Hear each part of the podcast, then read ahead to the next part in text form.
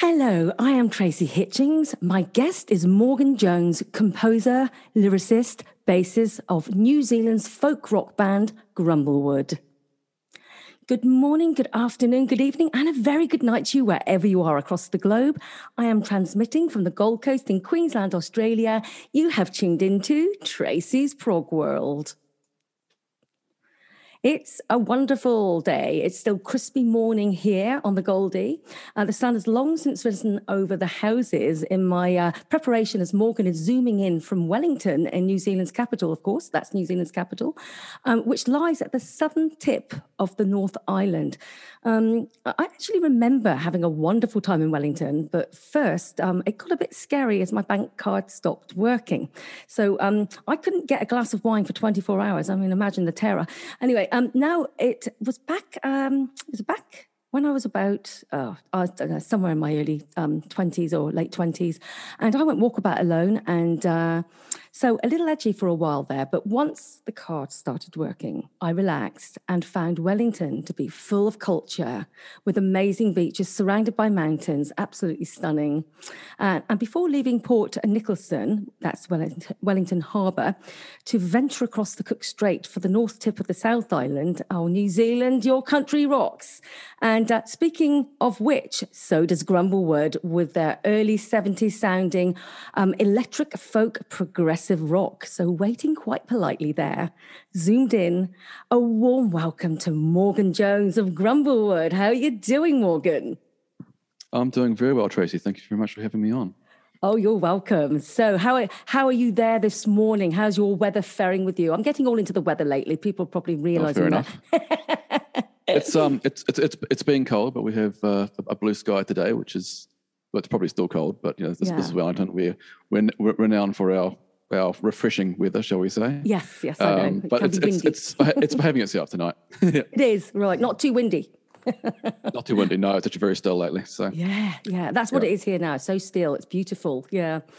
So, um, okay, just to go in for a little bit of your, to a little bit of your background, uh, Morgan. Um, you're a quartet inspired by the electric folk and progressive rock movement of the 70s. Um, the, the music that you um, write draws from the folk traditions and blends it with a bit of baroque a bit of jazz and a lot of rock, as you put it.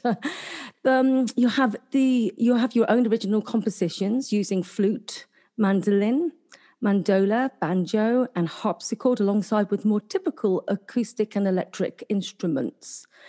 Grumblewood, yourselves, are signed to the UK progressive rock label Gravity Dream. And your debut album, Stories of Strangers, was released in November 2020. It was recorded, mixed, and mastered using only vintage analog equipment and production techniques for that authentic early 70s sound. So mm-hmm. that's that's just wonderful. And I've been experiencing, I mean, I recently learned of you through Kev Rowland, reporting mm-hmm. here on my show, Tracy's Prog World or TPW. And I was um, transported back to a place and time in London, England, before I knew what prog rock was and I fell head over heels with the first track I heard, picturesque um, postcard, and uh, and yes, but uh, it reminded me so much of Heart, the early Queen album, Sylvan Song, Dream of the Archer, and I started pulling all that stuff out, you know. So yeah, so anyway, before we go into your debut album, Stories of Strangers, mm-hmm. can you tell us all out here a bit about Grumblewood, how it came about? Um, it was also a, chance meeting between myself and guitarist um, Sal Rakiki. Um, we, we, I answered an ad he'd put up online. Um, we met and um, started working together and found we had a lot in common. And um, you know, it's, it's, it's, not a particularly glamorous story, but we met the other guys via Facebook and um, came came together and realized, yeah, no, this is we have something here. this is something we can we can um, that I think it's, it's going to work and a sound that we enjoy and some interest in common and stuff like that. So um, that was back in about yeah. roughly I think 2016 I think it was. Uh, it took a long time before we started uh, before we were you know had enough songs to, to gig and things like that. But um, but yeah, it's, it's, it's, it's, we're still the same four original members. We did have a violin player very briefly, uh, which didn't work out. But um, other than that, yeah, we've been going for quite a few years now. um, which is so a lot of live work, but your first uh, debut studio album. Yeah, so um, yeah, so we we've been well. I say we started that album. I believe it was the first time we started the tape rolling in 2018, um, and yes. it took us pretty much two solid years to record it, um, mm. and then finally release it in 2020. Um, obviously, because we're doing an analog, that it, um, takes a lot a lot longer than than, it, yes. than it does these days. But um, that's that's yeah. what we how we suffer for our art.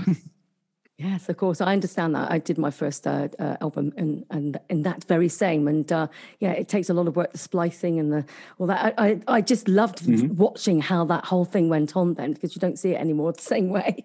You know, except no, no, you're doing. A, yeah, yeah.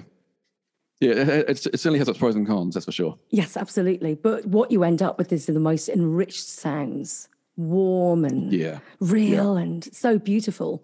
Not overly played with, even if he did, but it sounds so. That's how it sounds. That's the beauty of it, isn't it? Yeah. Now you were talking about um, Salvatore Ricci, Ricci, I'm not sure the pronunciation. Yeah. yeah. Um, he now he plays the guitars, mandolin, mandola, banjos, backing vocals. Now the I love all those instruments. They're so beautiful of that era, the 60s, 70s era. They're stunning. That's when they came through in the rock scene to my memory. You know, I might not have that exactly right, but that's when I pricked my ears up, you know, and uh, rediscovered that again later on when I came to live in London. And um, so I, I recognize that through your material, of course. Now, can you tell me about those members and what they play and about the instruments that they play? Okay, well, Sal, um, yeah, so he's he, you know, his, his, primary instrument is guitar, so he plays electric, electric guitar on most songs, but um, he plays on, on the album in particular a, um, a what's, what's called a, a, a banjo mandolin. It's kind of like a if you imagine a, imagine a banjo with a short neck but and double double course strings like a mandolin, and it's um he has a mandolin as well, and we started with that, but we decided the the banjo mandolin just suited suited better, and so that that uh, especially in Picturesque Postcard and also the title track. I was going to ask that question: Is that a banjo? Is it a mandolin? it's both. That's amazing. it's both. Wow. Yep. Yeah. A, a, banjo and a mandolin had a baby together, wow. and that's what it is. So it's um, yeah. So um, so yeah, so that, that's that, that's what's recorded, and you can see that um, if you see the Picturesque Postcard video on yes. YouTube. Um, you can see a few shots of him playing that um, on stage. And that's what it is, right? I, I thought it was a banjo. I didn't think it was a mandolin because mm-hmm. I played with a mandolin. It yep. didn't look like that. Okay. yep. Yeah, yeah, know, exactly. So yeah, it's, a, it's, a, it's, a, it's the best of both. Um, yeah. However, yeah. having said that, we nowadays, uh, since the recording, he plays on a mandola uh, he bought a new mandola, which is very beautiful, and that's sort of like an, a slightly different sound again, but it's um, but that's yeah, that's, that sounds really lovely. So I'll probably you know use the mandola going forward, especially live for that song. Yeah, yeah, um, right. Yeah, um, there's a bit of banjo, actual banjo on the album as well, and on the track fives and nines, and um, yeah, and so um, and then also um, you'll hear besides the usual bass and drums and electric guitars and acoustic guitars, you'll also hear a bit of harpsichord. Yes, which is um, mostly in um, Picturesque Postcard and the, the Minstrel. And that was played by myself and actually myself and Sal and Gav in various various different points.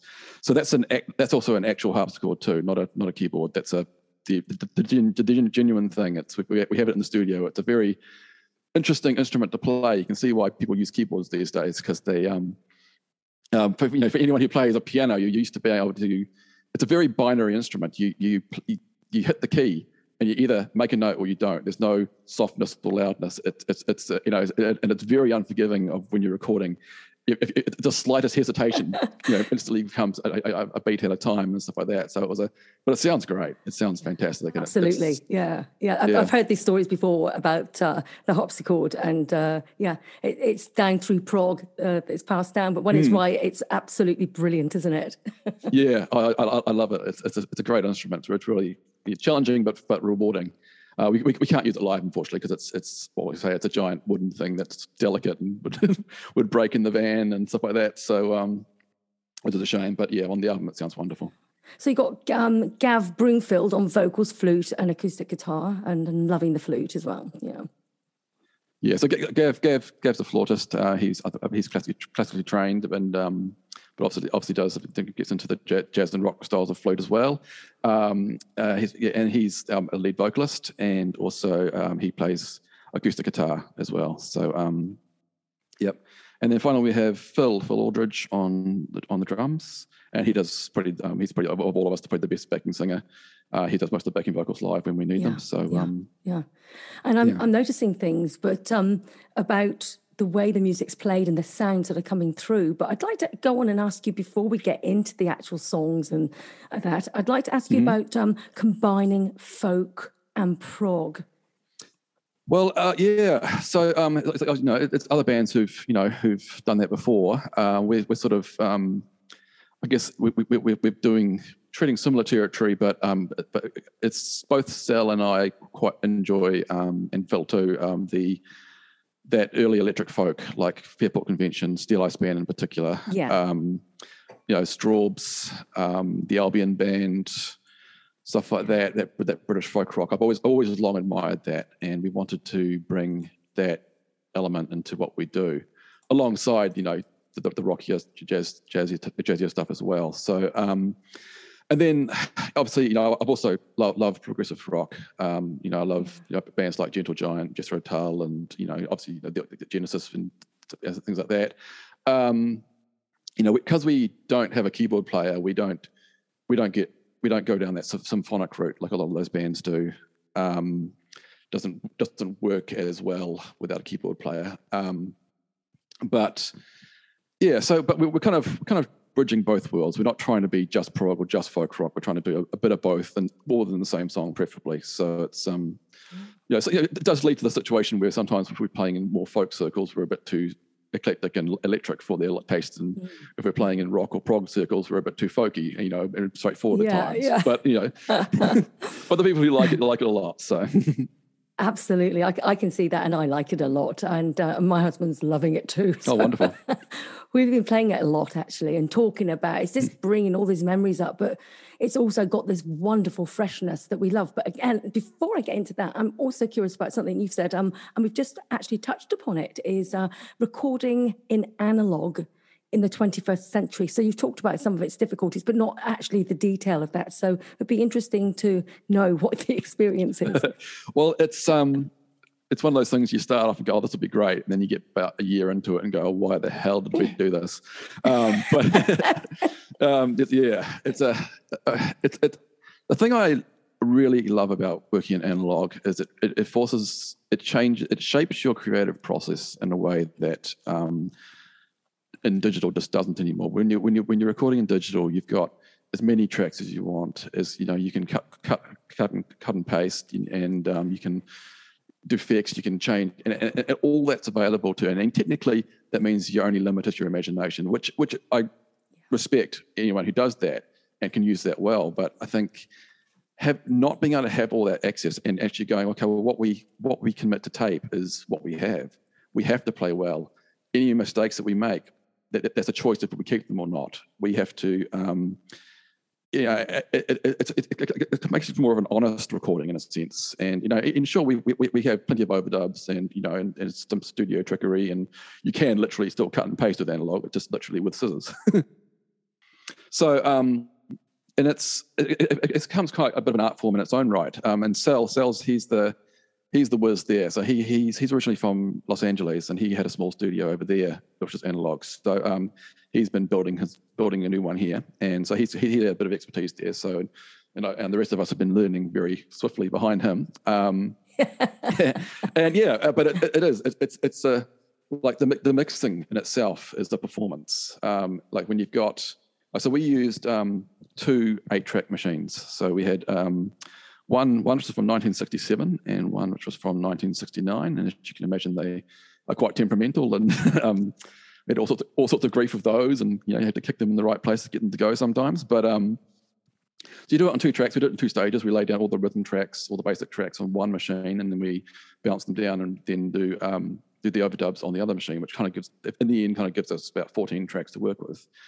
Uh, when it comes to mixing, however, um, that's where you get the performance part of it because you've got all those 14 tracks, of all the all the different effects and compressors and EQs and things like that happening, and then you you hit play on one tape machine, record on another, and then you have to go through the song live and every mute, every pan, every piece of EQ coming in, it has to be done the exact right moment live. And when you're doing a long song like The Minstrel, which is eight minutes long, you know, you can get to seven minutes, make one stuff up, and then you have to rewind and start all over again. There's no, there's no, it's, it's all on the fly. So that, that that's a performance act in its own right. And we we, we certainly came to as the recording, you know, back in the back back when we were doing all the tracking and laying down all, the tracks, which we did live in the studio. Um, all the all the bass and drums that you hear on the album are, are live, one take.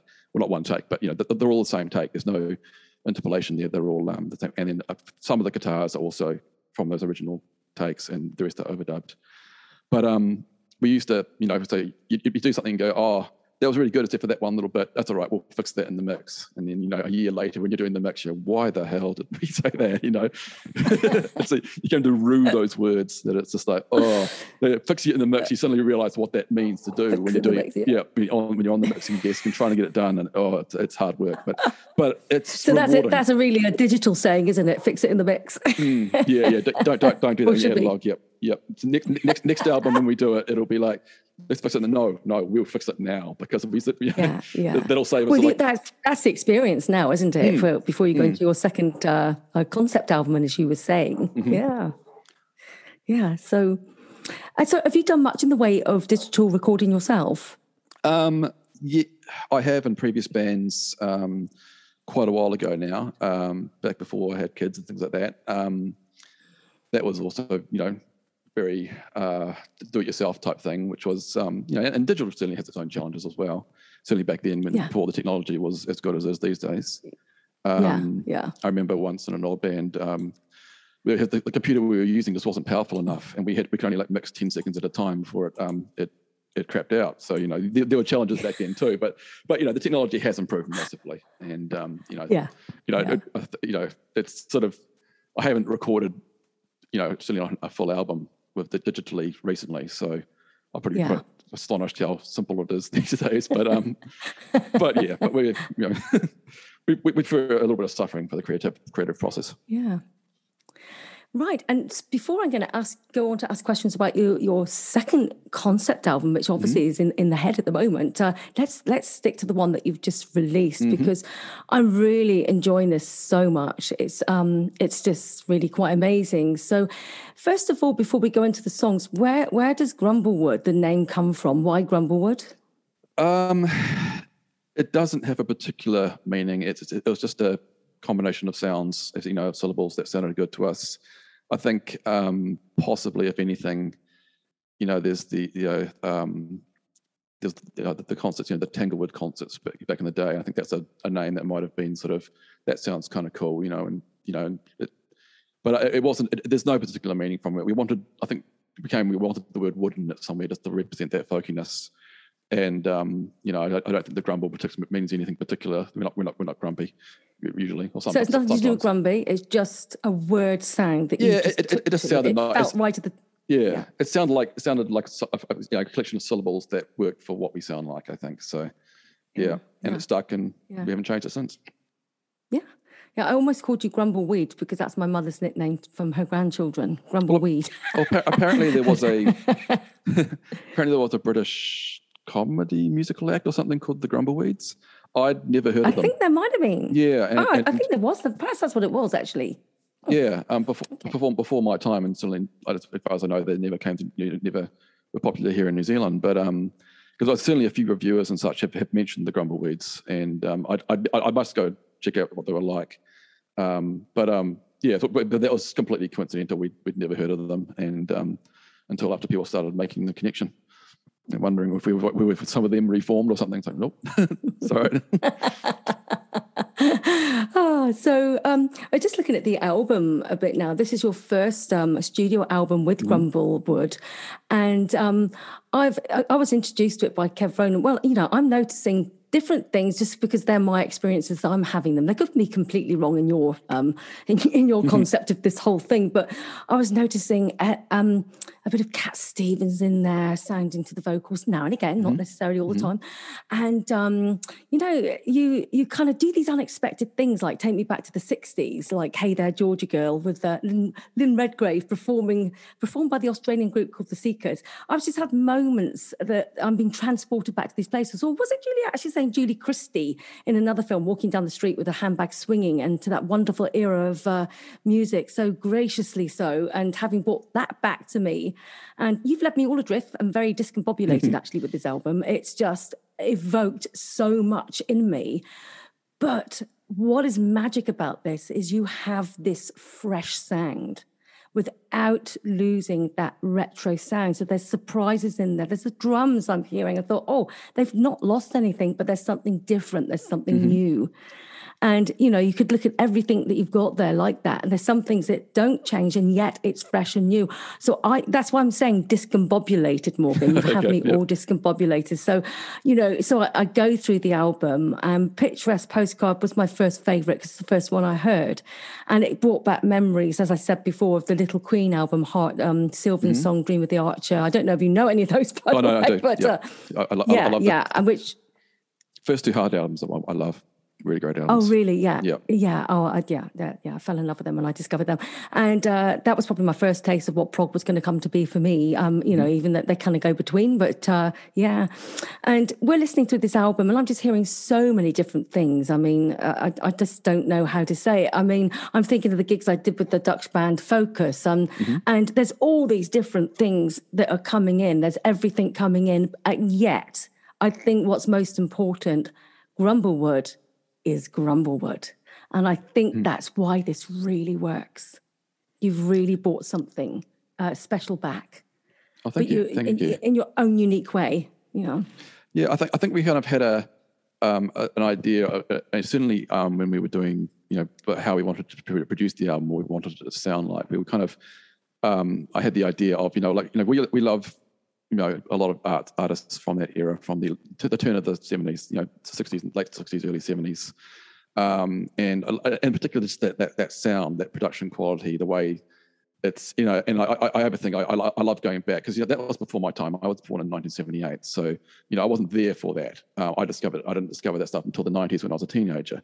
Went back and I just for me the joy of discovering some old band that you know there's the obvious ones like Led Zeppelin and Deep Purple and stuff like that. You discover those, go back, but I keep finding all these new rare gems like like a band called Rare Bird, which a prog band from you know from that era who unfairly forgotten sort of nowadays. But um, finding all that. So in a sense, we wanted the album to be like almost like it was a, a, a forgotten album from that time.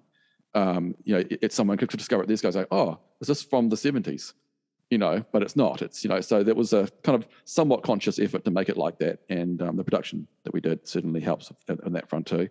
Um, writing wise, um, I guess you know, I think we're, we're certainly. I think it's you know, a lot of people, you know, quite fairly will compare us to Jethro Tull, and, um, and they are certainly a, an influence, um, a shared influence between the four of us. But it's kind of, I think it's it's more that we're sort of we're taking the folk rock and the, I guess the classic rock, plus a few little modern influences as well, and and combining them, and it comes out in a sense somewhat similar to, um, to certain aspects of what Tull were doing. I, I, thought Kev Rowland was quite quite on the ball when he talk, described the Benefit album because um, that's that's very much sort of what you know of, of, all the Tull albums, that's probably the one I'd say. Yeah, that's what we do sound a bit like that. Um, and whereas a lot, a lot, of reviewers have compared us to say songs from the wood because of the more overt folkiness, which I don't think is right. Because yes, that's Jethro Tull's very folky album, but um, you know that's a that they have two keyboardists on that album, and I don't think we sound anything like that, other than the other than the idea of bringing folk and prog and bringing them together. I think that's actually part of your magic, actually, is not having those swirling keyboards. There's so much space here um, mm. from the sound, and yet it's full. And you can really hear this album. You really hear it. Yeah, we use some reverb on the album, but most of what you hear is this natural room noise, and and, and the mixing is just you know that's the you know the drums have that live sound because that's what they would sound like in the room, and um, yeah, but like as you say with keyboards, you know, so I, I love I love programs of keyboards. I love a good keyboardist can, can be phenomenal, and I, love that. It's just sort of part partly partly um, ego on my part because as a bass player, when you have when you also have a keyboardist in the band, you're you're, you're fighting for the same space. You're um, you know, you know the, the keyboardist can do that on the on the left hand sort of thing, you know, the, the, if the joke goes. But you know, as a bass player, I'm I'm quite a I play quite busy. I like to you know to you know push the bass and and do things that haven't really done that much since the 70s. Um, and when you've got a keyboardist in the band, it leaves much much less space for a bass player to do that. So, and plus finding finding good good players these days is is tricky. There's plenty of great great out there, but I think I think because back in the '70s you had all these guys in these prog bands. They, you know, they there wasn't prog already; it didn't exist. They created it, but they learned when they as kids they learned they grew up in classical and jazz, and they they come from that era, and then they bring it to rock. And whereas these days, um, most keyboard players aren't necessarily being classically or jazz trained. They're, they're growing up on rock music or whatever it is they want to do. And so it's finding someone who can do that is um, tricky. And we certainly around the time we considered maybe should we get a keyboard player, but um, opted not to, and I'm pretty happy with the result. Yeah, I, I, I can see that in this situation as to probably what the ma- it's probably part of your magic as to why it works. And it's funny because I love the keyboards, mm. I really do. But I, I understand from a point of view, you say from a bassist point of view, um, I don't know whether you're fighting frequency or space, but for me as a singer, I love working with keyboards, but you're fighting frequency. It feels like every sound. And mm. yeah, you've got to choose what else goes on when you bring that in because I, I some of the stuff that I've done, it's so busy. You're going, ah, hang on, you know, yep. something's got to give, you know. But that's part of the process, part of the learning, and part of the fun, part of the experiment. You are experimenting, but you know what you're doing. You get it, you know, even though yeah. you didn't know yeah. certain things as you went along with what the analog would bring to you. that retro sound. Yeah, yeah. no, exactly. I, I, think we're fairly good in the band at giving each other a space to move in. You know, um, Sal's a great guitarist to work with because he's, you know, he'll often not even play the low string. You know, he can say, "Oh, I, will assume he'll assume that I'm doing something down there," so he'll leave it, you know, leave it open. He'll focus on the, you know, uh, quite often in our compositions, you know, we're not, no one's playing a full chord. It's a case of between all of us, we, we, we create the chord. So you know, it's um, it's all about leaving, leaving that space for each of us to work with, which is great, and not trying to, you know, anyone overshadow anyone as best as we can talking about the tracks, um, there's one track that I skipped past a couple of times. It wasn't my favorite. And I thought, no, that means there's something very important about it. And it's called The Sheriff Rides. And I don't know why I skipped past it. So I thought, I thought, no, come on, Tracy, you know, as a lyricist, as a singer, that is probably a pivotal song to the album. Because this, I take it this is a concept album, right? I'd say it's a themed album rather than a concept album. So, yeah, we, we, we sort of got I think we got about six songs in, and, and we decided, okay, yeah, we're gonna we're gonna record this, we're gonna make an album. So it kind of said, well, uh, they got, they got a point where when we're writing, and I said, well, what have we got so far? What themes do we have here? What, what you know, and what if we were to complete this as an album? You know, what what more do we need? And Sheriff Rides was actually the very last song we wrote for the album, yeah, um, because that's one where we went, well, we've got. Um, we've got a song like My Fair Lady, which is very sort of the folk storytelling type song, and you know we we, we do that sort of um, mid, medieval um, type um, folk riff in the in the middle of the you know the, the, instrumental section, and we thought we need another song like that because we've only got the one at the opening of the album, so we did we did a second one. So Sheriff Rides uh, came out from that, and that's actually that that originated from a um, a traditional folk song. It's it's known. It's, it's, it's, there's one. There's, there's one called the it's the sheriff's no, yeah the sheriff's ride, which is actually not about like a, an actual you know sheriff with the badge and a gun and all that sort of thing at all. It's actually about um, I believe uh, the sheriff of Lichfield, I think it is, someplace in England where and it's it's like a it's like more of like a ceremonial patrol that they do, or some sort of when they had sheriffs. Yeah, yeah. So that you know, so yeah, so but um, it actually happened because I was listening to an album um, by the Albion Band um, and there's they do um, a lot of sort of they're, they're, literally a song called Morris Medley. So it's a whole bunch of old Morris dancing tunes. Um, and it was one. It's one. It's, I'm not. You know, I like folk, but Morris dancing's pushing it for me. Um, but I love Morris so dancing. this, this, yeah. So this was like ten, a ten minute Morris medley, and it was playing at the time, and I was in a position where I couldn't skip it. Um, and I, so I, I never actually listened to it the whole way through, and they got to the very end, and I, and this this they they do part of, of this traditional song, The Sheriff's Ride, on there. And I heard it. And I was, oh, I hadn't heard this bit before. I've always skipped it before this. And, um, and, and so that, that opening melody from The Sheriff's Ride is the traditional tune. Oh. It's also, I believe, very similar or the same under a different name. It's also known as the Ramble Tamble, Tamble Gypsy, oh. um, ah. which is another old traditional folk song. I, am not sure if they're the same or the similar or what the story is there. But so that opening melody, um, that's what you hear at the very start and the very end of this song. But we took it and um, I, I, wrote, I took the that opening phrase from the bass line and um, turned that into what the chorus riff in that song. And um, yeah, so it, it's sort of the middle, the entire middle of the song is not the traditional song. It, it's based on that rough, you know, do do do sort of do do do do at the at the front. That's that. I borrowed that motif and just turned it into our, into our own song completely. And we've taken the, the the imagery of the sheriff and turned it into this sort of um, super supernatural, slightly supernatural um, tale, tale of someone on the run sort of thing. Um, so yeah, it, it's it's it's very loosely inspired and based on an old folk tune, but that's that, but that's how that song came about, and it was um, it's a, it's a it's a very fun one to do live. Do you know that that now gives me a whole different concept to going back in because mm. I love the whole I love the yeah. whole album. It all is all it glues together beautifully. Mm. It flows beautifully, but it's just not been my favorite one because we all have favorites, don't we? And um, oh, yeah, um, fair enough every single one of them I love. I mean, Minstrel, Stories of the Stranger. I mean, you know, the guy can belt his vocals out. It's very fooling, isn't it? When you first hear a picture postcard, it's all quite nice and calm and just lovely. and, you know, but this guy's got a thick, wide voice. And that's why I'm saying that's the Cat Stevens reference, this lovely, thick, wide, okay, warm, yeah. warm voice that's just really coming across in the analog, you know. And I do love it when you're playing around with a little bit of reverb on things now and again that they might not have done in those days. That's a little bit of freshness here mm. and hmm. there that gives it, you know, it's, oh, this yeah. is this is an album of now, you know. That's um and, and you've yeah. chosen the parts so carefully where you're going to do do those particular things where they happen. And I think that's what's drawing me in. And there's some some lovely dark chords or in, in places I think, oh, that is that's just lovely. I don't ask me which song, but you know, when you just yeah, you just melt into the whole thing. And um yeah, so absolutely wonderful. Now live. You've been because you're so blessed in new zealand you've been able to go out there live haven't you? And i know my man kev uh, so kev's reported upon you how great you are and he and um, he's gone on about you and i thought you know what i listened to you guys i thought oh my god oh my god you know this can't be mm-hmm. now this can't be now.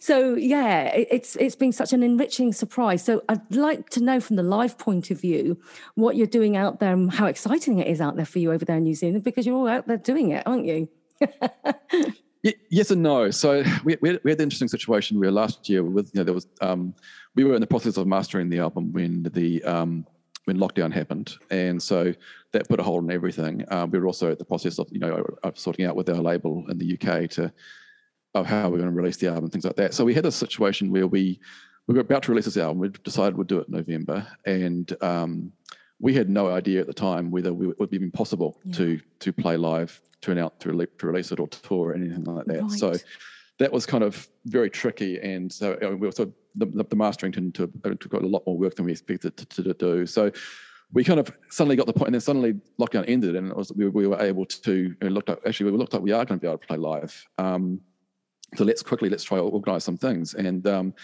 the problem was is that because we'd you know we'd all been locked down, um, and it's so like every, every, man with an acoustic guitar basically went, oh, I, I miss playing, I want to play. So all the venues just booked up solid too. Right. So we were like, um, yeah. So we were asking around, and everyone was like, oh, sorry, we got nothing till February, you know, till now basically, because everyone, everyone, everyone's just so keen to play and get stuff again. So we sort of, oh, damn, we've, we've, we've blown it. Um, but we got got quite lucky in the sense we um, we ended up doing a, a launch gig at a, um, at a very very nice little um, venue. It's actually the Wellington Bluegrass Society. Um, you know, we're not bluegrass at all, but they'd they'd seen us play at a folk festival a couple of years ago, and um, they were very happy to have us. And it was a wonderful, really wonderful gig. Actually, it was really nice and intimate, and um, great chance just to, to connect with the audience and chat about the songs and stuff like that. And so that was really wonderful, having a really good launch gig here in Wellington. And um, but we didn't get to tour in the end because it was just the logistics and the uncertainty with COVID meant we couldn't, you know, even around New Zealand, which is it's it's yeah, it was a big ask and quite risky. And so, but um, but we've, we've played it live a few times since then as well. Um, we did one really really good show here in Wellington um, at um at, at the, the, local botanic gardens. To, it was um was something they put on every summer, and we were very lucky that was happening. And that was that was wonderful. That was that was playing till uh, I think probably close to a couple thousand people actually um, as part of the bill. And um, that was nice. It was a really, really great show. Lots of people, people up front dancing and stuff like that. And, you know, it's, it's like people dancing to prog. You know, it does happen sometimes. Yeah, that's good. Yeah, we've got to sh- we've got to shift it a bit, you know, get them moving. Yeah. Mm, so yeah. Um, now you're you're looking into writing a concept album for uh, um, uh, for the second album, I believe. Yeah. So um, that's the that's the idea. Now this all may change, so I don't want to give too much away in case it does change. So, so we're, we but um, we we are we we we've started writing. Uh, we've got we've got an idea in mind. Um, you know, sort of yeah. So yeah, I don't want yeah, I don't, don't want to give too much away on that yet. But um, right, of course, yeah.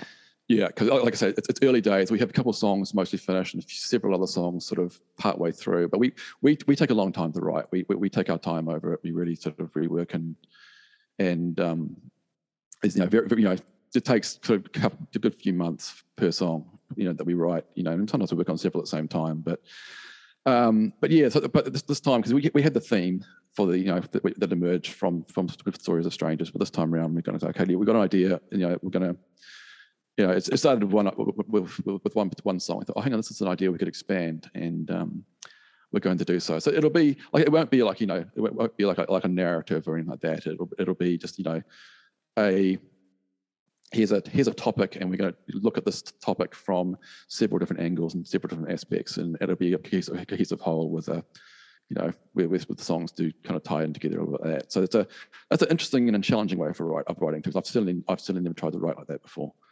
Um, and it's yeah it keeps it fun, doesn't it? It keeps it fun when you've got some new things to look forward yeah. to to try. You're not sure of. I think that keeps the excitement yeah, there. Like, because I'm because I like you know I, I, do I do the bulk of the writing though the, the others um, that, that, they write as well. But um, as a bass player um, and a composer, you know, it, it, it's a, it's a, different it's an interesting instrument to write from because I, I don't play guitar or um, your piano all that all that well. So it, you know, most bass players who write do tend to go to other instruments to do the writing, whereas I, I don't. I, I stubbornly stick on bass. Um, so I'm, I'm, I'm writing I'm writing songs from the bottom up, which is not often the way that they they tend to go. So I'll often I'll come up with a bass line and go, actually, you know what? I'll make that the, the melody, the, the vocal melody or the flute melody. And um, but I'm also very used to as a bass player being uh, you know you can't I can't direct because I, I can't play guitar. I don't I can't direct, you know, what the, and I shouldn't direct what the, the guitarist should do. So therefore, it's I'm also very used to other people coming in and you know presenting a part. Here's this thing I, I wrote to go with what you did, and I listen to it and go, that's not even remotely what I imagined. That's completely different, but I love it anyway. And I, for me, as a bass player, I, I really enjoy that that aspect of the writing of presenting something to the guys. The guys will come in and say, "Here's this," and go, "Wow, that was that's different. This song's going in a completely different direction now." But at the same time that invigorates me and gives me new ideas and that's how the songs come about. So they take they take a long time to, to come together our songs but um, i think they're much better for it as a result. And i think you know it's good that everyone feels that they've they've contributed even if the original idea might not have been theirs. It's it's it's evolved in something to you know actually going back to the sheriff rides um, that was originally in my mind going to be a much quieter folkier sort of song until phil came along with that drum beat and i was like oh this is not at all what I was expecting, but this is fantastic. So we're going with this. Fantastic. you know, everything you're saying really makes absolute sense to me. I think I think when you're writing in this these styles, let's say, you have to do things and sometimes allow it to integrate over time even though you might be working 10 to the dozen it's still integrating as to where you know so you can get to a place where you know it's going to be there or actually you know it could shift there or something happens mm. and actually no it's all going to change it, it, takes time to integrate all these things yep. doesn't it you know no yeah it, it does and it take, takes time to for everyone to find their their voice in the song too in the sense like you know when i've been in other bands and i haven't been a composer you know and I, um, someone someone will present something i'll write a bass line to go with it and they go oh no i'll, I'll hope you do this instead and that can be really frustrating you know as a bass player i'm used to that you know i want to try different things but someone says, no, no, that's not what I want you to do. So I'm really conscious when I'm composing that I don't do that to others as well. Sometimes I put my foot down, but but often it's just no. Let's you know because you know someone, well, a guitarist is always going to write a better guitar part than a bass player will. so, you know, I've got, I've got to run of that. So, you know, well, I certainly hope so anyway. But, but, no, it's, it's, all arguable because so. what you've you're the main composer, yeah. so you know, you you bring the ideas to the table in that respect, and the, the, other guys do obviously too. But it sounds like you've got a really good working situation there. Your, your working situation makes absolute sense to me. Sometimes you have to really say, no, absolutely mm. not. This is not where that's going, because people can take something and not really understand where it's coming from in the first mm. place and just run with it. So yeah, yeah, yeah, yeah. It's it's it's about you know where it matters because you know and it matters less than you think it does too. I think I think it's like I said, I think the, the the the inspiration you get from hearing how others interpret things is usually more rewarding than sticking with what you thought of in the first place. Um, yeah, indeed, mm. absolutely. Now, what's interesting to me, um, well, it shouldn't be in this day and age, of course, because we're so connected up now throughout the world through this thing that we are talking through now. And uh, so you have a UK record company. Can you tell us a bit about that?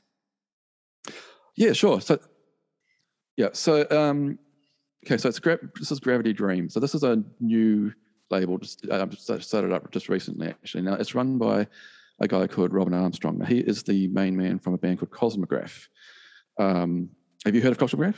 I have, yes. Oh yeah, cool. Yeah, no, I, I, I've, I've, I've loved Cosmograf for years. He's a Robin's very talented and writes some really, really cool stuff. So, um, so I've been following him for a long time and um, and enjoying his music. And then he announced a couple, probably a couple of years ago now, that he was going to start up a label to you know to, to support Cosmograf, but also just you know sort of to um, to you know get other artists on board, and he would you know also do producing and stuff like that and help them out like that. So I thought, well, you know, it's you know it's very hard to um, for us here in New Zealand to get any traction, and somewhere like the UK where, where progressive rock is much more popular. And so I thought, well, he's a you know we're, we're a new band starting out. He's a new label starting out. You know, we're, we're both in a position where you know maybe we could you know benefit each other in that regards. And so I got, I got in touch, and he really enjoyed. You know, at this stage we hadn't mastered it, but we did he the mixes, and he really enjoyed it. And um, the album, so we, we went from there. So, so that's been, that's been fantastic. So he's, I think he's in, um, not he's in some, not not Devon, I, I, some, some somewhere in somewhere on the south coast of, of England, south westish coast. I don't, I've, I've never been to England, so I don't I don't know the geography too well. I think it's um, um, but yeah, he's he's based down there, and so yeah, so that's been, that's been great. It's been great working with him on that, and um, so he's you know been able to you know he's he pressed the CD for us and um, got it out in, in, stores over there and, and on his distribution network, and you know, got us some articles in, in Prog magazine and stuff like that. So that's that's been a really very fruitful relationship. Yeah, that's wonderful. Um, love. Pro- I get my Prog magazine. I get the real things. I can't look at the screen for too long, so I get mine about three months late after it's arrived. I have to check. Which edition were you in? Actually, I have to go and check that out now. I'll check it out um, online. I'll have to check. I'll check it out online. yeah, um, I can't, can't remember now. I think it might have been Jon Davison yeah. on the um, Jon Anderson on the cover. I think. Okay. Oh, okay. Yeah. Um, yeah. No, it was Kate Bush. Oh, right. Yes. I think it was the Kate Bush. Okay, cool. Yeah, because um, I, I, I yeah, I, I, can now rummage through my pile because there, you know, I'm always three mm. months behind, but I much prefer to read out the book uh, you know, you can yeah. check things quickly on the internet, but I much prefer to sit down, snug up with a cup of coffee, then open yeah. the pages and read through. And uh, yeah. yeah, that's great. Um, yeah, they're, they're great little setup. Love Jerry. Love all the guys there. They're brilliant. So uh, yeah, no, it's it's great keeping keeping it all going for us. All. Yeah, absolutely, absolutely. It's what it's all about, isn't it? And mm. And that's why I've got to thank people like that I've had on my program recently, not to say the least Kev Rowland, but uh, I've just recently mm. had on um, uh, Olav Martin Björnsson, and he's been a writer for years to keep it all going. Mm-hmm. And so I um, now I've gotten used to getting writers on because they're keeping it going. They're getting these books out there and they're, they're immortalizing mm. us all, aren't they? So well, yeah, yeah, no, exactly. It's, it's you know they, they, love the music and we write the music, and it's it's, it's, it's an important relationship. You know, it's it's. Mm-hmm. Everybody plays a key part. Everybody's uh, key, aren't they? Hmm. So yeah. Um, okay. Just a curiosity about you as a lyricist, because you're right here, right now. Mm-hmm. Do, do your lyric, does your lyrics, I don't know what the correct English is there, your lyrics, mm-hmm. um, are they coming from experience or are they coming from fantasy? Or is it a mixture? Is it life that's happened to you? Um, I'll say so. I'll, I'll, I'll, I'll clarify.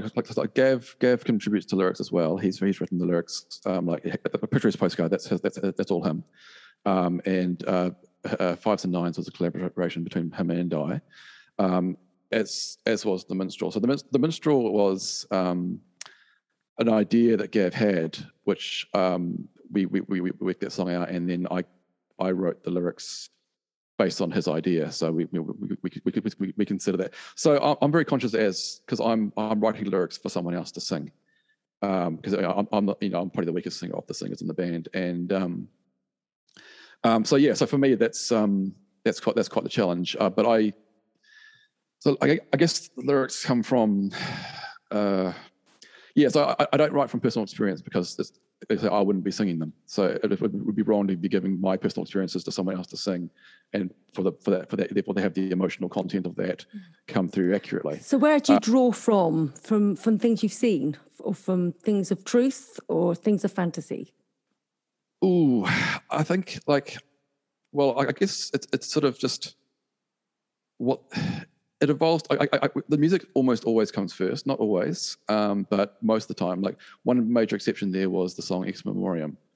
Uh, so that was a song. Yes, that, great. That, that was that, that's, that's a song about um, I think that happened. So that was we had in you know well, a while ago now, but it was the hundredth anniversary of um, the battles at Gallipoli. You know the the Anzacs yeah. and stuff like that. Yeah. Um, yeah. And we had indeed. a we had the the, the the parade in town in town here in Wellington um, for that, and that that that put some very strong emotions in me, and um, I didn't didn't feel right. I, I, I'm I'm a bit of a I struggle with with Anzac Day and how it's sort of taken on this sort of celebratory thing rather than you know what it was, which was you know a really awful thing that happened to to those soldiers and soldiers had to, had to do and stuff like that. And I, I think it, it feels like the, the the, the real the real message got lost there. So um, along, along the way somewhere. So that song was probably the fastest lyric I've ever written, and that one was like I had these.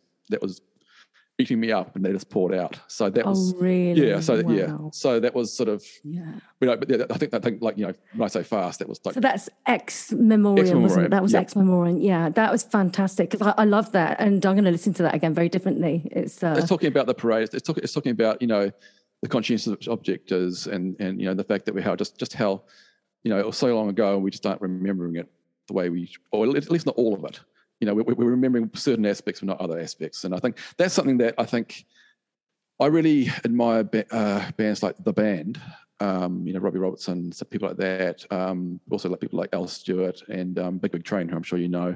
Um, I, I, love that that the way that they are writing sort of his, historical, but like finding the human element in that historical writing. Um, and that, that that's something I've always admired, uh, admired, and I thought that felt appropriate possibly for the style of music that we're doing. So a lot of a lot of our songs, not all, but a lot, a lot of the songs come from that where I say I'll, I'll take something you know, historical and try and just, just find find the right angle that, that to, to, to, to tell a story in a human way. That that's sort of my goal, I guess, and that's something I'll definitely be expanding on further in the next album. That's beautiful. Thank you for thank you for sharing that. Um, do you have a personal favorite at all within the album? I know it's very difficult because it's all part, you know, they're all hmm. part of. But do, do is there do, any that you might just pick out and love playing? Do, know, do I have a favorite reason? child? do you have a favorite child? Do you have a favorite, favorite bass part that you yeah. keep going back to? yeah, um, I, I, guess in a sense, one of my one of my favorites is the title track because that was that was for me was a conscious Beautiful. yeah that never intended to be it, it, wasn't the title track when i wrote it but it became the title track. But the, the idea of that song that was the second to last song we wrote for the album. That was one where i was deliberately saying what have we got? What are our themes what are i want to i want I want to tie them all together. I want to have something and, and it was sort of and i guess that's that, that, that song in some ways is a bit of a tribute to folk music. Um, so you're talking about My Fair Lady? No, sorry, uh, Stories to Strangers. Stories to Strangers. The, the oh, yeah, uh, yeah. Stories to Strangers. That's beautiful. That's yeah. a great song. Yeah. So yeah. It, was, it, was, sort of like you know that was sort of where we just said, okay, this is this is what what are we saying with this album, and how can we sort of sum that up? And and it was just sort of that's just the idea of just you know we've got you know ideas of, of, of music, musical you know musical ideas and lyrical things that have that have been handed down for over centuries sometimes, and um, you know, and it's a sort of the way that that connection to our to our history and stuff like that. I, I, think part of it, um, for me in particular, of that song was um, I'm very aware that we're playing quite a British style of music, you know, and we're literally on the other side of the world. I've I've never been to the UK. I've never been to the British Isles. You know, even though that's my heritage mostly, and um, and and folk music is is all about this sort of this this you know this this is you know this, these are the your roots, you know, and I don't know. Like I can't. I, I can go back to about 1840 in my, in my, ancestry, but I can't go further back than that. You know, the, the trail gets lost, and um, so I'm sort of drawing on this on this tradition that is technically my heritage, but I literally live on the other side of the world from it, and I'm disconnected from it. And so it was kind of that's what that song's about. It's about just trying to, you know, like, um, it's the stories of strangers. These are people that I don't know, yet I'm still part of it, and I'm still trying to tell it and that was sort of my perfect. Yeah, my my sort of um, way to reconcile that for my for myself and how I can how I can find the, the, the lyric in there. You know, that we, we follow a trail that's lost at the water's edge. And that's the idea. As soon as we we hear it, we can say you know, my, my ancestors arrived here in, in New Zealand in 1840, but um, but beyond that, the trail goes cold. You know, I don't know where it goes from that. I can't say that um, which part of the UK they're, they're from necessarily, you know, stuff like that. And so it's it's interesting. So it's a sort of it's, it's, an examination of that, but also it's a sort of a celebration of the fact that we that this this heritage exists and um, that we can still carry it forward. So that's yeah. So that's that's, that's that one I guess is probably the most personal song on the album for me, um, and um, that's probably probably resonates a lot. Um, yeah, musically, I'm really proud of the minstrel. Um, that was that was a really fun song. That was just sort of Gav and I put that together um, for the most part over over a few weeks, and um, it was just he had this cool idea of you know of the you know uh, you know a, a, musician you know and what it would be what it was like for a musician throughout the, the different periods. So we thought, well, let's let's take the you know we, we as you said in, in our we, we we take a bit of baroque, a bit of jazz, a bit of a bit of folk, a bit of you know, and a lot of rock. And you know, what was it like to be a musician in those eras where those were popular? So each of the verses in that song is about that. So we we open with you know what would it be like for the sort of the folk musician in the days of you know playing for king barons and kings and stuff like that, and the traveling minstrel type thing. You start there, and then you shift to the more classical era where someone's composing. So it was, it was a yeah, and we you end up, and we had this little little because because the other thing folk music is folk folk music can often be quite um, but yeah, at best bittersweet, at worst depressing because you know the, the idea that you sort of you, you can't you know it, it's happy danceable tunes about morbid topics.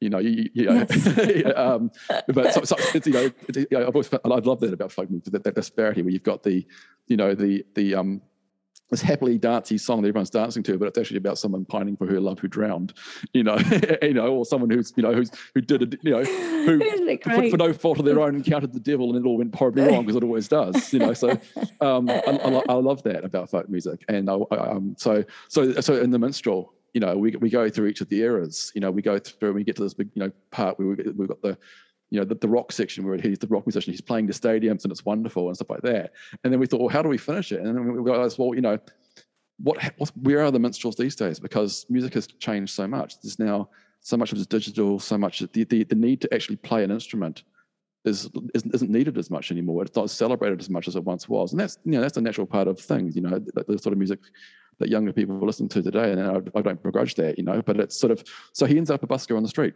in the end, you know. So uh, it's it's you've gone through all these phases of you know of you know I guess the general theme is poverty, as, uh, all musicians can can relate to because you know when, when you, how how do you get by when you're trying to you know, create music? And then in the end you know so it's you know he's gone from stadiums and he ends up a you know a bit of a, a busker on the street you know hoping to get a few coins to get by sort of thing. So that, that's the story there. So yeah, that's just mm-hmm. wonderful, and it's just brought the the album even closer. So thank you for that, and uh, I do um, appreciate that you're planning uh, to get out, um, not just around where you are in New Zealand, but eventually when everything lifts and it's possible, uh, further afield, aren't you, to go go gigging, touring? We'd, we'd love to.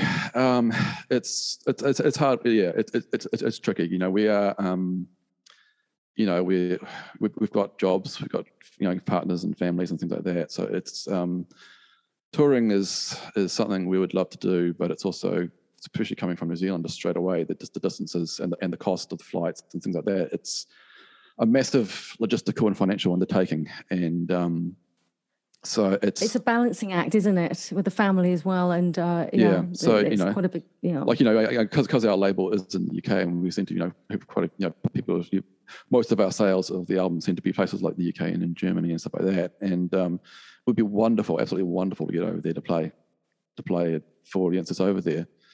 But um, and yeah. I'm hoping that I'm hoping that I can get across to your neck of the woods yeah. at some point and see some of you great bands over there because New Zealand has really got some great. Australia has, but you know because New Zealand's been more open to playing and there's been more playing over there. Even though I know that you had your situation where it's a small community, really, isn't it, over there, yeah, and everybody's obviously wanting a job to wants to play. Yeah. Yeah.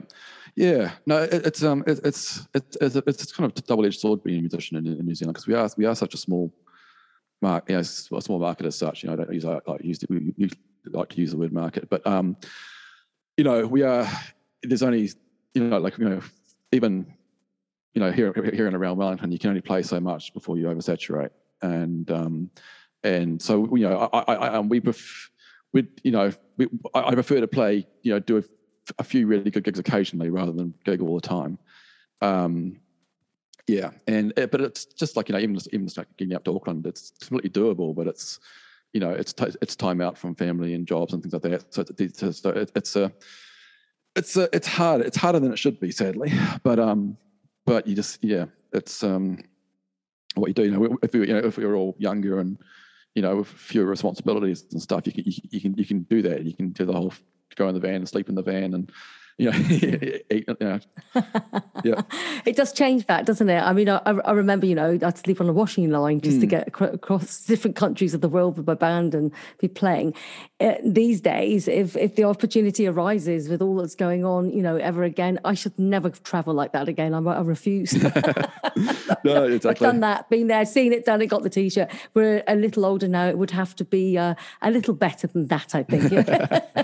yeah. I think on that note, that's been this has been such a lovely conversation with you, Morgan. I thank you so much for bringing into today for fans of this music out there, and they've got a real good flavour of what you're about. And uh, yeah, so Morgan, where can they find you for people that are listening now, maybe driving, so they've got it on here and they can go back and find it? Where can they find you? Okay, well, cool. Um, well, um, obviously, we're on, we're on all the streaming sites and stuff like that as well, but um, Bandcamp's one of the best places to get it. Um, the, you can actually listen to the entire, entire album on our website as well, just grumblewood.net.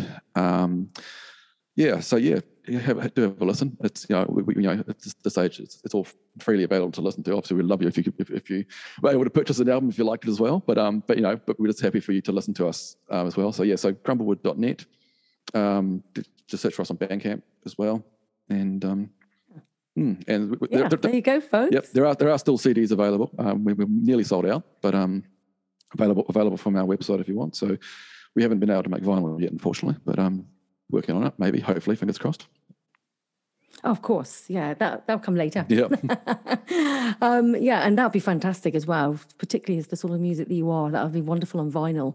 Um, okay, so thank you once again so very much for coming in, and I really look forward to, you know, when th- when the borders open up and um, there's no nonsense going on, and we can travel freely without restriction and all that stuff.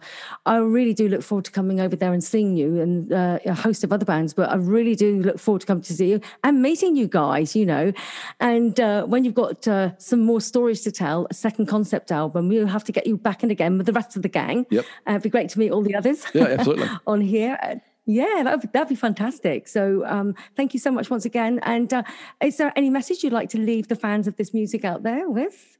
Um, so just a big, huge thank you to those of you who still enjoy albums and still, you know, and, and still purchase them. You know, you, you keep us all going, and that's that's wonderful. And so, it's just yeah, you know, it's this day and age of streaming and singles and stuff like that, it's really nice to know there's people out there who still value value those of us who do it the old way. Um, so just a huge thank you for that, and I hope you really enjoy our album. Well, there you go. That was Morgan from Grumblewood, New Zealand's finest folk rock band, and uh, not to be missed. I mean, you know, it's just great stuff. So this is Morgan saying cheerio to you. Thanks, everyone. Thank you very much, Tracy. You're very welcome.